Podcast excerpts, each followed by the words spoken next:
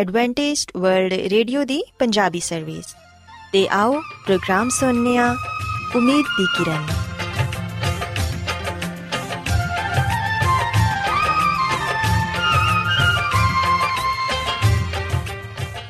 ਸਾਥਿਓ, ਮੈਂ ਤੁਹਾਡੀ ਮੇਜ਼ਬਾਨ ਫਰਾਸਲੀਮ ਪ੍ਰੋਗਰਾਮ ਉਮੀਦ ਦੀ ਕਿਰਨ ਦੇ ਨਾਲ ਤੁਹਾਡੀ ਖidmat 'ਚ ਹਾਜ਼ਰ ਹਾਂ ਸਾਡੀ ਪੂਰੀ ਟੀਮ ਵੱਲੋਂ ਪ੍ਰੋਗਰਾਮ ਸੁਣਨ ਵਾਲੇ ਸਾਰੇ ਸਾਥੀਆਂ ਨੂੰ ਸਾਡਾ ਪਿਆਰ ਭਰਾ ਸਲਾਮ ਕਬੂਲ ਹੋਏ।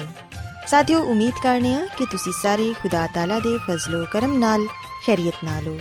ਤੇ ਸਾਡੀ ਇਹ ਦੁਆ ਹੈ ਕਿ ਤੁਸੀਂ ਜਿੱਥੇ ਕਿਤੇ ਵੀ ਰਹੋ, ਖੁਦਾਵੰਦ ਖੁਦਾ ਤੁਹਾਡੇ ਨਾਲ ਹੋਣ ਤੇ ਤੁਹਾਡੀ ਹਿਫਾਜ਼ਤ ਤੇ ਰਹਿਨਮਾਈ ਕਰਨ। ਸਾਥਿਓ, ਇਸ ਤੋਂ ਪਹਿਲਾਂ ਕਿ ਅੱਜ ਦੇ ਪ੍ਰੋਗਰਾਮ ਨੂੰ ਸ਼ੁਰੂ ਕੀਤਾ ਜਾਏ, ਆਓ ਪਹਿਲਾਂ ਪ੍ਰੋਗਰਾਮ ਦੀ ਤਫਸੀਲ ਸੁਣ ਲਵੋ। ਤੇ ਪ੍ਰੋਗਰਾਮ ਦੀ ਤਫਸੀਲ ਕੁਝ ਇਸ ਤਰ੍ਹਾਂ ਹੈ ਕਿ ਪ੍ਰੋਗਰਾਮ ਦਾ ਆਗਾਜ਼ ਇੱਕ ਖੂਬਸੂਰਤ ਗੀਤ ਨਾਲ ਕੀਤਾ ਜਾਏਗਾ ਤੇ ਗੀਤ ਦੇ ਬਾਅਦ ਖਾਨਦਾਨੀ ਜ਼ਿੰਦਗੀ ਦਾ ਪ੍ਰੋਗਰਾਮ ਪੇਸ਼ ਕੀਤਾ ਜਾਏਗਾ ਇਸ ਤੋਂ ਬਾਅਦ ਖੁਦਾਵੰਦ ਦੇ ਜ਼ਿੰਦਗੀ ਬਖਸ਼ ਕਲਾਮ ਚੋਂ ਪੈਗਾਮ ਪੇਸ਼ ਕੀਤਾ ਜਾਏਗਾ ਜਿਹੜਾ ਕਿ ਸਾਡੇ ਕਦਮਾਂ ਦੇ ਲਈ ਚਿਰਾਗ ਤੇ ਸਾਡੀ ਰਾਹ ਦੇ ਲਈ ਰੋਸ਼ਨੀ ਹੈ ਸੋ ਆਓ ਸਾਥੀਓ ਪ੍ਰੋਗਰਾਮ ਦਾ ਆਗਾਜ਼ ਇਸ ਰੂਹਾਨੀ ਗੀਤ ਨਾਲ ਕਰਨੇ ਆ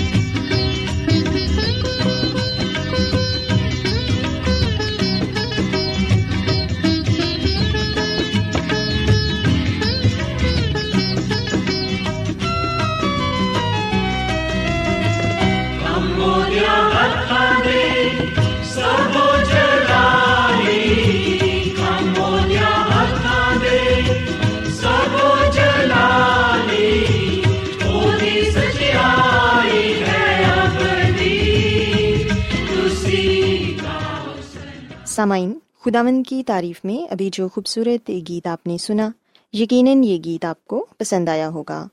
اب وقت ہے کہ خاندانی طرز زندگی کا پروگرام، فیملی لائف اسٹائل آپ کی خدمت میں پیش کیا جائے۔ سامعین، آج کے پروگرام میں میں آپ کو یہ بتاؤں گی کہ زندگی میں ترقی اور کامیابی پانے کے لیے ہمیں جوانی میں کن باتوں پر عمل کرنے کی ضرورت ہے تاکہ آگے کی زندگی ہماری آسانی سے گزر سکے۔ سامعین، یہ سچ ہے کہ اپنی عمر کی دوسری دہائی یعنی بیس سال سے اوپر ہونا کتنا ہی اچھا ہے نا؟ جب ہمارے چہرے ابھی جھریوں سے پاک ہوتے ہیں۔ بیس سال سے زیادہ ہونا ایک بہت اچھی بات ہے۔ گو کہ یہ سال زندگی سے بھرپور ہوتے ہیں۔ لیکن یہ اس لیے بھی ضروری ہوتے ہیں کہ یہ باقی زندگی کو ہموار بنانے کے لیے اہم ہو سکتے ہیں۔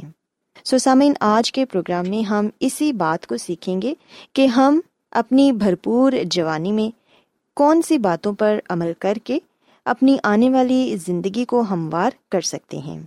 سب سے پہلی بات تو یہ کہ پیسے بچانا سیکھیں۔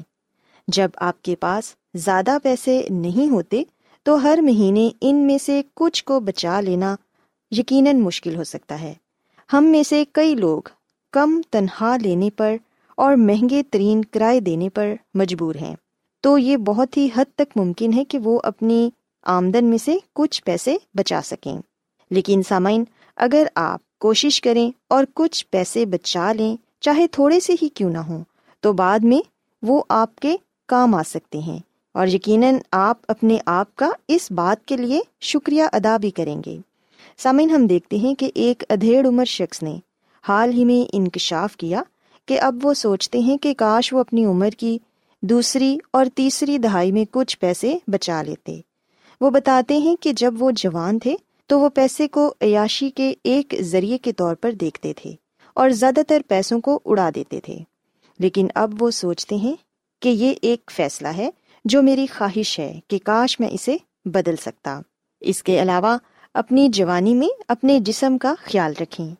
چاہے ہم ایک ہفتے میں حد سے زیادہ پیزا کھانے کے باوجود موٹے نہیں ہوتے، لیکن یاد رکھیں کہ یہ ہمارے اندر کچھ مثبت کام نہیں کر رہا۔ اندرونی چربی بڑھ رہی ہے۔ یہ ہمارے اعضاء کے گرد لپٹ سکتی ہے۔ چاہے آپ باہر سے بہت دبلے ہی کیوں نہ ہوں۔ جب آپ کا نظام ہضم سست ہو جاتا ہے، تو ان غیر صحت بخش عدات کو چھوڑنا زیادہ تکلیف کا باعث ہو سکتا ہے۔ اس کے علاوہ، ہم دیکھتے ہیں کہ بہت سے لوگ فاسٹ فوڈ کھانے کے عادی ہوتے ہیں، لیکن پھر وہ اپنے پیسے جم کرنے میں خرچ کر دیتے ہیں۔ گرین جوسز پیتے ہیں گرین ٹی استعمال کرتے ہیں تاکہ وہ اپنے آپ کو متوازن رکھ سکیں۔ اس کے علاوہ فاسٹ فوڈ کے استعمال سے ہمارے دانت بھی خراب ہو جاتے ہیں۔ سو اپنے جسم کے ساتھ ساتھ ہمیں اپنے دانتوں کی بھی حفاظت کرنی ہے، کیونکہ دانت ہمارے جسم کا ایک بہت ہی خاص حصہ ہیں۔ ان کے بغیر ہم کھانے کا مزہ نہیں لے سکتے۔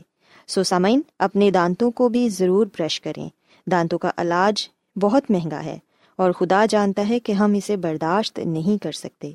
اس کے علاوہ اگر آپ سگریٹ نوشی کرتے ہیں تو یہ بھی آپ کی صحت کے لیے بہت ہی خطرناک ہے۔ بہت سارے نوجوان فیشن کے طور پر سگریٹ نوشی کو اپنا معمول بنا لیتے ہیں۔ سوسامین so, یاد رکھیں کہ سگریٹ نوشی ہماری صحت کے لیے بہت ہی خطرناک ہے۔ جوانی میں کیے گئے یہ کام ہماری صحت کے لیے بہت ہی خطرناک ہیں۔ سو اس لیے کوشش کریں کہ متوازن غذا کھائیں، سگریٹ نوشی اور تمباکو نوشی سے دور رہیں اور اپنے صحت کا خیال رکھیں۔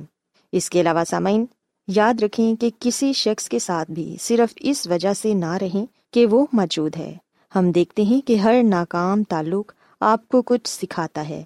لیکن کسی ایک ساتھی کے ساتھ ایک لمبے عرصے تک رہنا پرانی نسل میں عام تھا۔ کبھی یہ جاننا مشکل ہو سکتا ہے کہ کون سا رشتہ اپنی عمر گزار چکا ہے یا اس کے بہترین ہونے کی تاریخ گزر چکی ہے۔ لیکن تعلق ختم کرنا کبھی آسان نہیں ہوتا۔ خاص طور پر جب معاشرہ ہمیں بتاتا ہو کہ اکیلا ہونا برا اور خوفناک ہے۔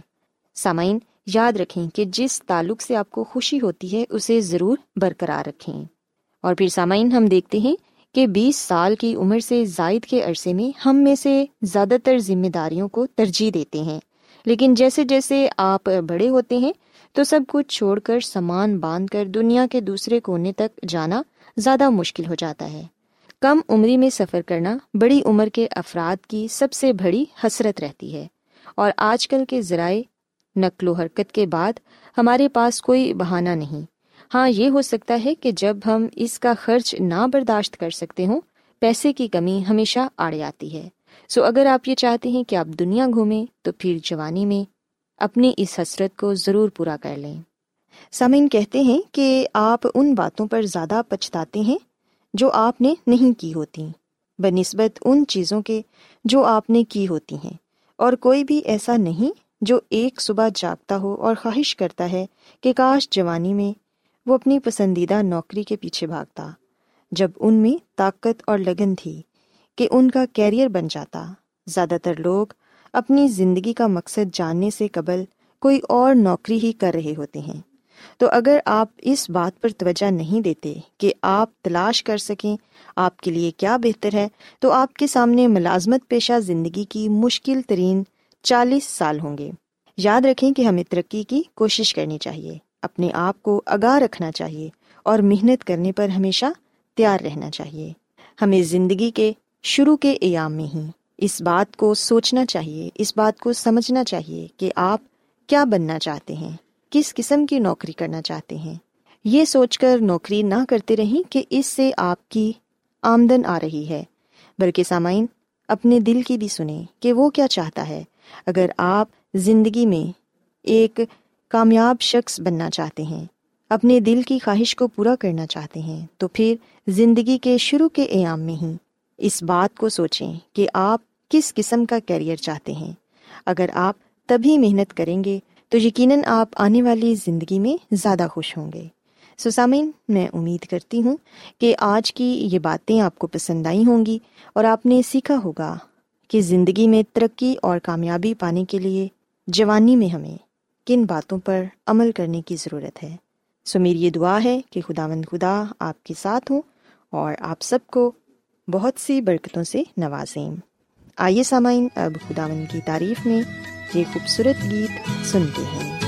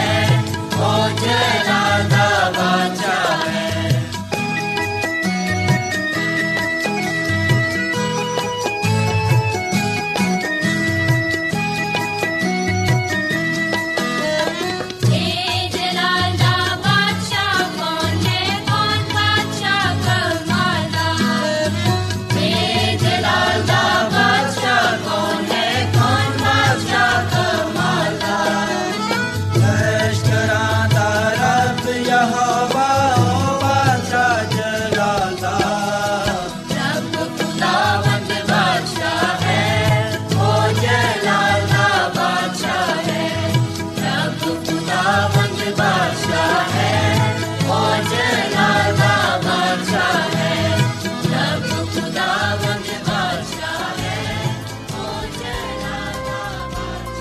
ਰੋਜ਼ਾਨਾ ਐਡਵੈਂਟਿਸਟ ਵਰਲਡ ਰੇਡੀਓ 24 ਘੰਟੇ ਦਾ ਪ੍ਰੋਗਰਾਮ ਜਨੂਬੀ ਏਸ਼ੀਆ ਦੇ ਲਈ ਪੰਜਾਬੀ ਉਰਦੂ ਅੰਗਰੇਜ਼ੀ ਸਿੰਧੀ ਤੇ ਦੂਜੀਆਂ ਬਹੁਤ ਸਾਰੀਆਂ ਜ਼ੁਬਾਨਾਂ ਵਿੱਚ ਨਸ਼ਰ ਕਰਦਾ ਹੈ ਸਿਹਤ ਮਤਵਾਜ਼ਨ ਖੁਰਾਕ تعلیم خاندانی زندگی تے بائبل مقدس نو سمجھن دے لئی ایڈوانٹسٹ ورلڈ ریڈیو ضرور سنو۔ سامعین، بائبل مقدس کی تعلیمات کو مزید سیکھنے کے لیے یا اگر آپ کا کوئی سوال ہو تو آپ ہم سے واٹس ایپ کے ذریعے اس نمبر پر رابطہ کر سکتے ہیں۔ ہمارا واٹس ایپ نمبر ہے صفر صفر نو دو تین ایک صفر، ایک سات، چھ سات، نو چھ دو۔ نمبر ایک بار پھر نوٹ کر لیں، zero zero nine two three one zero one seven six seven nine six two. Adventist World Radio والوں پروگرام امید دی کرن نشر کیتا جا رہا ہے۔ ہن ویلا کہ اسی خدا دے پاک کلام چوں پیغام سنیے۔ ਤੇ ਅੱਜ ਤੁਹਾਡੇ ਲਈ ਪੈਗਾਮ ਖੁਦਾ ਦੇ ਖਾਦਮ ਅਜ਼ਮਤ ਇਮਨੁਅਲ ਪੇਸ਼ ਕਰਨਗੇ।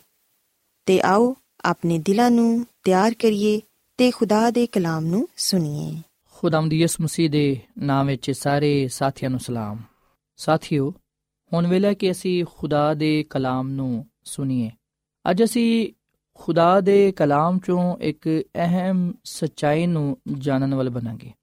ਖੁਦਾ ਦਾ ਕਲਾਮ ਸਾਨੂੰ ਬਾਈਬਲ ਮੁਕੱਦਸ ਚੋਂ ਇੱਕ ਅਹਿਮ ਸਚਾਈ ਦੱਸਦਾ ਹੈ ਤੇ ਅਸੀਂ ਵੇਖਦੇ ਹਾਂ ਕਿ ਉਹਦਾ ਤਾਲੁਕ ਸਾਡੀ ਦੁਨੀਆ ਦੇ ਨਾਲ ਹੈ ਤੇ ਆਖਰੀ ਜ਼ਮਾਨੇ ਦੇ ਨਾਲ ਹੈ ਸਾਥੀਓ, ਮੇਰਾ ਅੱਜ ਦਾ ਮੌਜੂ ਮੁਕਾਸ਼ਵਾਦੀ ਕਿਤਾਬ ਚੋਂ ਉਹ ਪੇਸ਼ਨ ਗੋਈ ਹੈ ਜਿਹਦੇ ਵਿੱਚ ਅਮਰੀਕਾ ਦਾ ਜ਼ਿਕਰ ਪਾਇਆ ਜਾਂਦਾ ਹੈ। ਬਾਈਬਲ ਮੁਕੱਦਸ ਵਿੱਚ ਅਮਰੀਕਾ ਦਾ ਜ਼ਿਕਰ ਕੀਤਾ ਗਿਆ ਹੈ। ਪਹਿਲੀ ਦਫਾ ਜਦੋਂ ਮੈਂ ਵੀ ਪੜ੍ਹਿਆ ਤਾਂ ਮੈਂ ਵੀ ਬੜਾ ਹੈਰਾਨ ਹੋ ਗਿਆ। ਤੇ ਮੇਰਾ ਈਮਾਨ ਹੈ ਕਿ ਅੱਜ ਜਦੋਂ ਤੁਸੀਂ ਖੁਦਾ ਦੇ ਕਲਾਮ ਨੂੰ ਬੜੇ ਧਿਆਨ ਦੇ ਨਾਲ ਸੁਣੋਗੇ ਤਾਂ ਤੁਸੀਂ ਵੀ ਹੈਰਾਨ ਹੋ ਜਾਓਗੇ ਕਿ ਖੁਦਾ ਦੇ ਕਲਾਮ ਵਿੱਚ ਇਸ ਮੁਲਕ ਦੇ ਬਾਰੇ ਪੇਸ਼ਨਗੋਈ ਪਾਈ ਜਾਂਦੀ ਹੈ। ਪਾਕ ਕਲਾਮ ਵਿੱਚ ਇਹਦੇ ਬਾਰੇ ਜ਼ਿਕਰ ਪਾਇਆ ਜਾਂਦਾ ਹੈ। ਫਿਰ ਸਾਥੀਓ 1492 ਵਿੱਚ ਕੋਲੰਬਸ ਯੂਰਪ ਤੋਂ ਨਈ ਦੁਨੀਆ ਦੀ ਤਰਫ ਰਵਾਨਾ ਹੋਇਆ। ਬਹੁਤ ਸਾਰੇ ਲੋਕ ਦੌਲਤ ਤੇ ਹੋਰ ਦੂਜੀ ਸ਼ੈਵਾਂ ਦੀ ਤਲਾਸ਼ ਵਿੱਚ ਯੂਰਪ ਦੇ ਵੱਲ ਚਲੇ ਗਏ ਤੇ ਦੱਸਿਆ ਜਾਂਦਾ ਹੈ ਕਿ 1620 ਵਿੱਚ ਇੱਕ ਛੋਟਾ ਜਿਹਾ ਗਰੋਹ, ਇੱਕ ਜਜ਼ੀਰੇ ਤੇ ਮਿਲਿਆ ਤੇ ਇਸ ਕਬੀਲੇ ਦੇ ਲੋਕ ਦੂਜੀ ਦੁਨੀਆ ਤੋਂ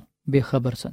ਕੋਲੰਬਸ ਨੇ ਇਸ ਛੋਟੇ ਜਿਹੇ ਗਰੋਹ ਨੂੰ ਤਲਾਸ਼ ਕੀਤਾ, ਇਹ ਛੋਟਾ ਜਿਹਾ ਜਜ਼ੀਰਾ ਮਿਲਿਆ, ਜਿਹੜਾ ਕਿ ਬਾਅਦ ਨੂੰ ਇੱਕ ਤਾਕਤਵਰ ਮੁਲਕ ਬਣ ਗਿਆ, ਜਿਹਦਾ ਅੱਜ ਨਾਮ ਅਮਰੀਕਾ ਹੈ।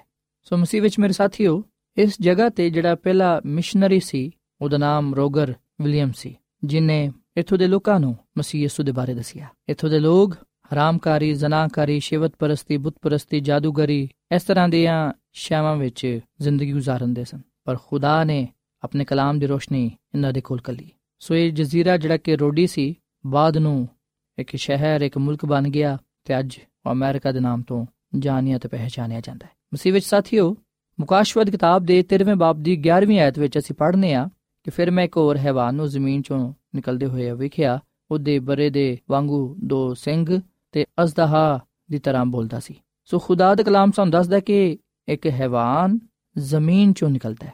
ਤੇ ਸਾਥੀਓ, ਜਿਵੇਂ ਕਿ ਅਸੀਂ ਇਸ ਗੱਲ ਦਾ ਮੁਤਾਲਾ ਕਰ ਚੁੱਕੇ ਹਾਂ ਦਾਨੀਏਲ ਦੀ ਕਿਤਾਬ ਦੇ ਦੂਜੇ ਬਾਬ ਦੇ ਮੁਤਾਬਿਕ, ਕਿ ਜਿਹੜਾ ਹੈਵਾਨ ਹੈ, ਉਹ ਸਲਤਨਤ ਨੂੰ ਜ਼ਾਹਿਰ ਕਰਦਾ ਹੈ, ਤਾਕਤ ਨੂੰ, ਹਕੂਮਤ ਨੂੰ ਜ਼ਾਹਿਰ ਕਰਦਾ ਹੈ। ਸੋ ਇਹ ਹੈਵਾਨ ਜਿਹੜਾ ਜ਼ਮੀਨ ਤੋਂ ਨਿਕਲਦਾ ਹੈ ਜਿਹਦਾ ਜ਼ਿਕਰ ਮੁਕਾਸ਼ਵਰ ਕਿਤਾਬ ਦੇ 13ਵੇਂ ਬਾਬ ਦੀ 11ਵੀਂ ਆਇਤ ਵਿੱਚ ਕੀਤਾ ਗਿਆ ਹੈ, ਇਹ ਅਮਰੀਕਾ ਹੈ। ਤੇ ਜ਼ਮੀਨ ਤੋਂ ਨਿਕਲਣ ਤੋਂ ਮੁਰਾਦ ਹੈ ਕਿ ਇਹ ਦਰਿਆਫਤ ਹੋਇਆ, ਇਹਨੂੰ ਤਲਾਸ਼ ਕੀਤਾ ਗਿਆ, ਇਹ ਇਸ ਜ਼ਮੀਨ ਤੇ ਪਾਇਆ ਗਿਆ। ਤੇ ਲਿਖਿਆ ਹੈ, ਉਹਦੇ ਬਰਰੇ ਦੇ ਵਾਂਗੂ ਦੋ ਸਿੰਘ ਨੇ। ਸਾਥੀਓ, ਬਰਰਾ ਜਾਂ ਪੇੜ, ਤੁਹਾਨੂੰ ਪਤਾ ਉਹਦੇ ਸਿੰਘ ਨਹੀਂ ਹੁੰਦੇ। ਪਰ ਅਸੀਂ ਵਿਖਨੇ ਕਿ ਕਿਹਾ ਗਿਆ ਕਿ ਉਹਦੇ ਦੋ ਸਿੰਘ ਸਨ। ਤੇ ਇਹ ਦੋ ਸਿੰਘ ਦਰਸਲ ਇਸ ਗੱਲ ਨੂੰ ਜ਼ਾਹਿਰ ਕਰਦੇ ਨੇ ਕਿ ਉਹ ਮਜ਼ਬੀ ਤੇ ਸਿਆਸੀ ਤਾਕਤ ਅਪਣਾਇਆ ਹੋਇਆ ਵੇ। ਸੋ ਯਾਦ ਰੱਖੋ ਕਿ ਬਾਈਬਲ ਮੁਕੱਦਸ ਦੇ ਮੁਤਾਬਿਕ ਹੈਵਾਨ ਇੱਕ ਸਿਆਸੀ ਤਾਕਤ ਹੈ। ਸੋ ਅਸੀਂ ਖੁਦਾ ਦੇ ਕਲਾਮ ਵਿੱਚ ਪੜ੍ਹਨੇ ਆ ਕਿ ਇਹ ਹੈਵਾਨ ਜ਼ਮੀਨ ਤੋਂ ਨਿਕਲਦਾ ਹੈ। ਸੋ ਮੁਕਾਸ਼ਵਦ ਕਿਤਾਬ ਦੇ 13ਵੇਂ ਬਾਬ ਵਿੱਚ ਦੋ ਹੈਵਾਨਾਂ ਦਾ ਜ਼ਿਕਰ ਕੀਤਾ ਗਿਆ ਹੈ। ਪਹਿਲਾ ਹੈਵਾਨ ਸਮੁੰਦਰ ਚੋਂ ਨਿਕਲਦਾ ਹੈ, ਯਾਨੀ ਕਿ ਪਾਣੀ ਤੋਂ ਨਿਕਲਦਾ ਹੈ, ਜਦਕਿ ਦੂਜਾ ਹੈਵਾਨ ਜ਼ਮੀਨ ਤੋਂ ਨਿਕਲਦਾ ਹੈ। ਉਸ ਇਲਾਕੇ ਤੋਂ ਨਿਕਲਦਾ ਹੈ, ਜਿੱਥੇ ਬਹੁਤ ਜ਼ਿਆਦਾ ਲੋਕ ਨਹੀਂ ਪਾਏ ਜਾਂਦੇ ਸਨ।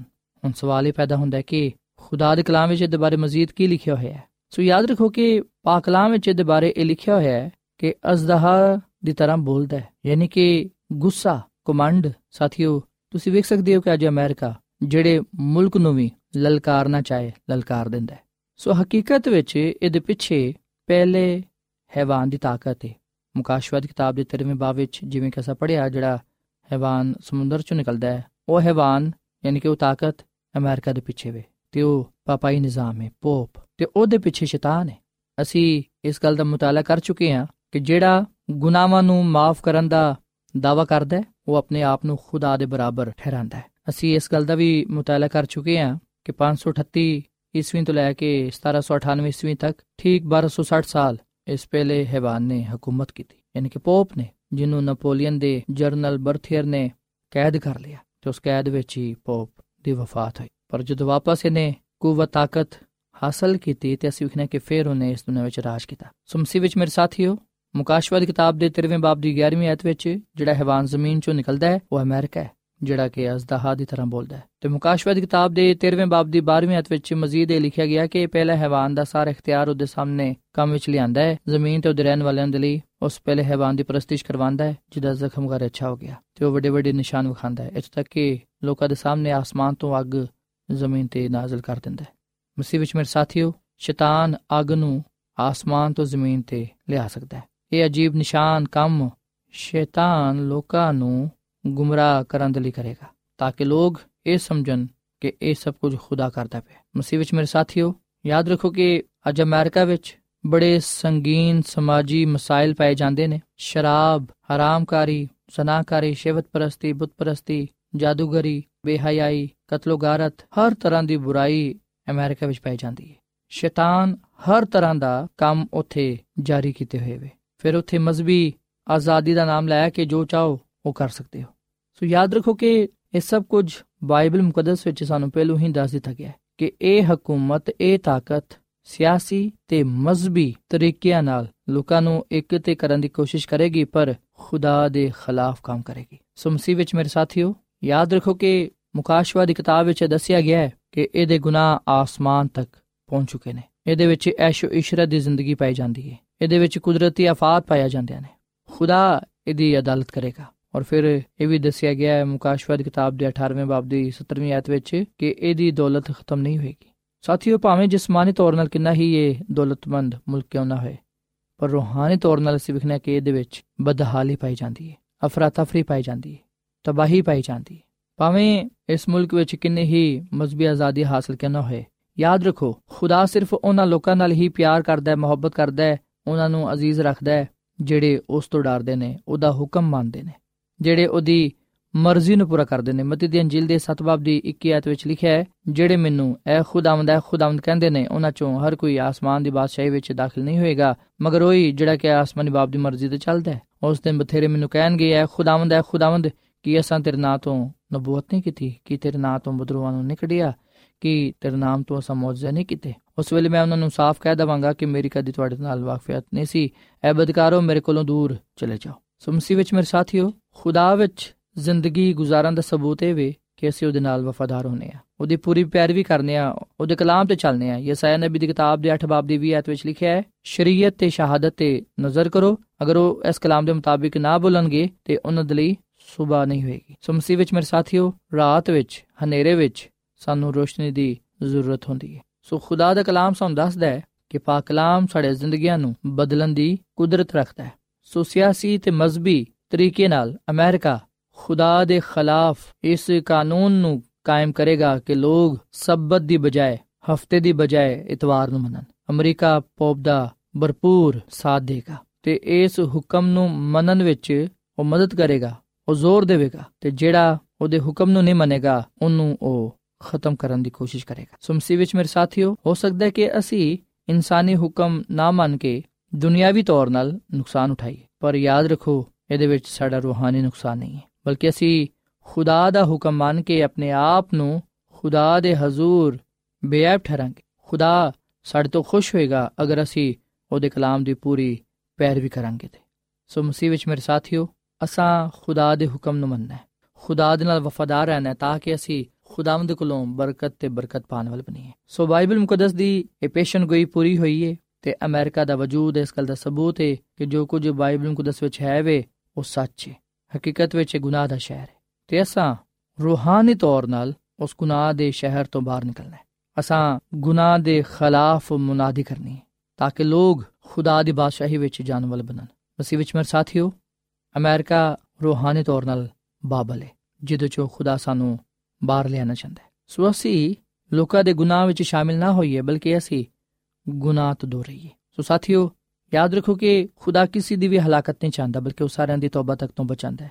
ਇਹ ਨਹੀਂ ਕਿ ਖੁਦਾ ਅਮਰੀਕਾ ਵਿੱਚ ਪਾਏ ਜਾਣ ਵਾਲੇ ਲੋਕਾਂ ਨਾਲ ਪਿਆਰ ਨਹੀਂ ਕਰਦਾ, ਮੁਹੱਬਤ ਨਹੀਂ ਕਰਦਾ। ਖੁਦਾ ਕਰਦਾ ਹੈ। ਖੁਦਾ ਨੂੰ ਹਰ ਕਿਸੇ ਨਾਲ ਮੁਹੱਬਤ ਹੈ। ਦਰਸਲ ਖੁਦਾ ਤੇ ਉਹਦੇ ਲੋਕ ਗੁਨਾਹ ਤੋਂ ਨਫ਼ਰਤ ਕਰਦੇ ਨੇ। ਸੋ ਸਾਡੀ ਲੜਾਈ ਅਮਰੀਕਾ ਦੇ ਨਾਲ ਨਹੀਂ ਹੈ, ਬਲਕਿ ਸਾਡੀ ਲੜਾਈ ਝੂਠ ਤੇ ਫਰੇਬ ਵਾਲੇ ਸਿਸਟਮ ਦੇ ਨਾਲ ਹੈ ਨਿਜ਼ਾਮ ਦੇ ਨਾਲ ਹੈ ਜਿਹੜਾ ਕਿ ਨਾ ਸਿਰਫ ਉਥੇ ਕਸਰਤ ਨਾਲ ਪਾਇਆ ਜਾਂਦਾ, ਬਲਕਿ ਹਰ ਜਗ੍ਹਾ ਤੇ ਪਾਇਆ ਜਾਂਦਾ ਹੈ। ਸੋ ਅਸੀਂ ਉਸ ਸਿਸਟਮ ਦੇ ਖਿਲਾਫ ਆ, ਨਿਜ਼ਾਮ ਦੇ ਖਿਲਾਫ ਆ, ਜਿਹੜਾ ਕਿ ਖੁਦਾ ਦੇ ਕਲਾਮ ਦੇ ਬਰਖਸ ਹੈ ਖੁਦਾ ਦੇ ਕਲਾਮ ਦੇ ਖਿਲਾਫ ਹੈ ਆਓ ਅਸੀਂ ਆਪਣੇ ਆਪ ਨੂੰ ਹਰ ਤਰ੍ਹਾਂ ਦੀ ਬੁਰਾਈ ਤੋਂ ਦੂਰ ਰੱਖੀਏ।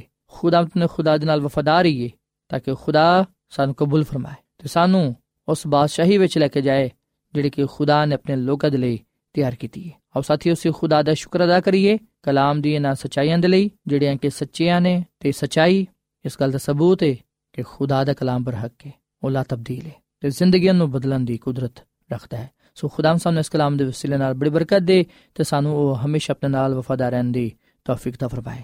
ਆਮੀਨ। ਆਪ ਸਾਥੀਓ, ਅਸੀਂ ਦੁਆ ਕਰੀਏ। ਮਸੀਹ ਯਿਸੂ ਵਿੱਚ ਸਾਡੇ ਆਸਮਾਨੀ ਬਾਪ, ਅਸੀਂ ਤੇਰਾ ਸ਼ੁਕਰ ਅਦਾ ਕਰਨੇ ਆ, ਤੇਰੀ ਤਾਰੀਫ ਕਰਨੇ ਆ, ਤੂੰ ਜਿਹੜਾ ਕਿ ਭਲਾ ਖੁਦਾ ਹੈ, ਤੇਰੀ ਸ਼ਫਕਤ ਅਬਦੀ ਹੈ, ਤੇਰਾ ਪਿਆਰ ਨਿਰਾਲਾ ਹੈ। ਐ ਖੁਦਾਵੰਦ ਇਸ ਕਲਾਮ ਦੇ ਲਈ ਅਸੀਂ ਤੇਰਾ ਸ਼ੁਕਰ ਅਦਾ ਕਰਨੇ ਆ, ਜਿਹੜਾ ਕਿ ਸਾਡੇ ਕਦਮਾਂ ਦੇ ਲਈ ਚਿਰਾਗ ਤੇ ਰਾਹ ਦੀ ਰੋਸ਼ਨੀ ਹੈ। ਇਸ ਕਲਾਮ ਤੇ ਸਾਨੂੰ ਅਮਲ ਕਰਨ ਦੀ ਤੌਫੀਕ ਤਾ ਫਰਮਾ। ਇਹ ਕਲਾਮ ਸਾਡੇ ਜ਼ਿੰਦਗੀ ਵਿੱਚ ਫਲਦਾਰ ਸਾਬਿਤ ਹੋਏ। ਸੁਣਨ ਵਾਲਿਆਂ ਨੂੰ ਐ ਖੁਦਾ ਤੋਂ ਬੜੀ ਬਰਕਤ ਦੇ। ਐ ਖੁਦਾ, ਫਜ਼ਲ ਬਖਸ਼ ਕੇ ਅਸੀਂ ਤੇਰੇ ਨਾਲ ਵਫਾਦਾਰ ਰਹੀਏ ਤੇ ਤੇਰੇ ਨਾਲ ਵਫਾਦਾਰ ਰਹਿੰਦੇ ਹੋਇਆਂ ਉਸ ਬਾਦਸ਼ਾਹੀ ਵਿੱਚ ਜਾਣ ਵਾਲੇ ਬਣੀਏ ਜਿਹੜੀ ਕਿ ਖੁਦਾ ਤੂੰ ਆਪਣੇ ਲੋਕਾਂ ਦੇ ਲਈ ਤਿਆਰ ਕੀਤੀ ਹੈ। ਤੂੰ ਸਾਨੂੰ ਸਾਰਿਆਂ ਨੂੰ ਬੜੀ ਬਰਕਤ ਦੇ ਤੇ ਸਾਨੂੰ ਸਾਰਿਆਂ ਨੂੰ ਆਪਣੇ ਜਲਾਲ ਦੇ ਲਈ ਇਸਤੇਮਾਲ ਕਰ, ਕਿਉਂਕਿ ਇਹ ਦੁਆ ਮੰਗ ਲੈਨੇ ਆ ਆਪਣੇ ਖੁਦਾਵੰਦ ਦੀ ਮਸੀਹ ਦੇ ਨਾਮ ਵਿੱਚ। ਆਮੀਨ। ਸਾਥਿਓ, ਐਡਵੈਂਟਿਸਟ ਵਰਲਡ ਰੇਡੀਓ ਵੱਲੋਂ ਪ੍ਰੋਗਰਾਮ ਉਮੀਦ ਦੀ ਕਿਰਨ ਨਸ਼ਰ ਕੀਤਾ ਜਾ ਰਿਹਾ ਸੀ। ਉਮੀਦ ਕਰਨੇ ਆ ਕਿ ਅੱਜ ਦਾ ਪ੍ਰੋਗਰਾਮ ਯਕੀਨਨ ਤੁਹਾਨੂੰ ਪਸੰਦ ਆਇਆ ਹੋਵੇਗਾ। ਸਾਥਿਓ, ਬਾਈਬਲ ਮੁਕੱਦਸ ਦੀ ਸੱਚਾਈਆਂ ਨੂੰ ਮਜ਼ੀਦ ਸਿੱਖਣ ਦੇ ਲਈ ਤੁਸੀਂ ਸਾਡੇ ਨਾਲ WhatsApp ਦੇ ਜ਼ਰੀਏ ਵੀ rabta ਕਰ ਸਕਦੇ ਹੋ। ਸਾਡਾ WhatsApp ਨੰਬਰ ਹੈ 0092 310 1767 ਨੰਬਰ ਇੱਕ ਵਾਰੀ ਫੇਰ ਲਿਖ ਲਵੋ। 0092311767962 ਸਾਥਿਓ ਕੱਲ ਇਸੇ ਵੇਲੇ ਤੇ ਇਸੇ ਫ੍ਰੀਕਵੈਂਸੀ ਤੇ ਦੁਬਾਰਾ ਤੁਹਾਡੇ ਨਾਲ ਮੁਲਾਕਾਤ ਹੋਏਗੀ। ਹੁਣ ਆਪਣੀ ਮੇਜ਼ਬਾਨ ਫਰਾਜ਼ ਸਲੀਮ ਨੂੰ ਇਜਾਜ਼ਤ ਦਿਓ। ਰੱਬ ਰਾਖਾ।